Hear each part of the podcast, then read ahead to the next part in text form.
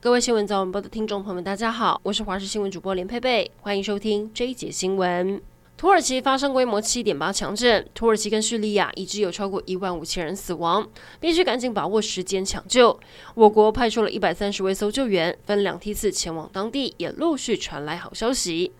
当地时间八号下午三点，在倒塌的建筑物中听到微弱的声音，发现一名女子受困，历经了将近五小时，成功将人救出。当时这位受困的女子一度失去呼吸心跳，搜救员赶紧进行电击以及 CPR。送医治疗后，他已经恢复生命真相。目前，台湾搜救员也发现了第二位生还者，持续与死神抢命进行救援。然而，空拍镜头也拍下了土耳其灾区的惨况。土耳其总统埃尔段在昨天首度前往灾区视察，将提供饭店帮助失去家园的民众，也承诺每户会发放台币一万六千元的援助金，强调不会让他们无家可归。但灾民还是对政府缓慢的救援行动感到愤怒。土耳强震也震出了民怨，除了政府救援队姗姗来迟，还有人质疑政府一九九九年开征的地震税用去哪了。在一九九九年，土耳其发生了一场大地震，摧毁了西北部大部分地区，造成一万七千四百人死亡。政府在灾后开始征收地震税，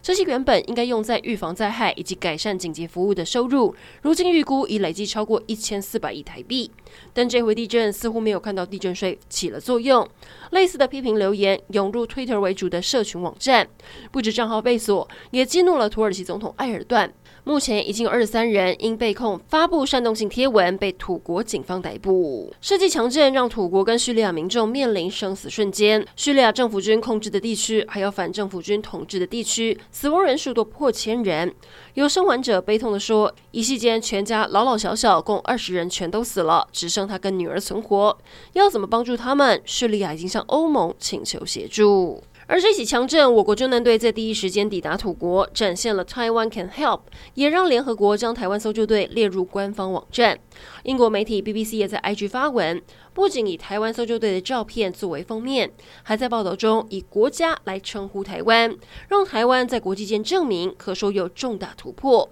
然而，台湾这次一共派出了一百三十位搜救员和五只搜救犬，其中包含医师、护理师、技师，也携带了影像探测器、切割破坏器以及雷达生命探测器等，可以穿透砖墙、土石流、积雪，侦测到受困者的呼吸，让搜救队员可以在第一时间。找到生还者。苗栗通霄拱天宫白沙屯妈祖徒步南下到云林北港朝天宫进香，庙方统计报名人数多达十一万三千两百多人，比去年成长了将近四分之一，人数再创新高。白沙屯妈祖预计在十二号凌晨出发进香。出发前，昨天二月八号，庙方也举行了放头旗仪式，会在今年二月十二号起驾，十七号到北港进火，二十号回宫，全程九天八夜，但回程只有三十六小时，考验着信徒的体力与脚力。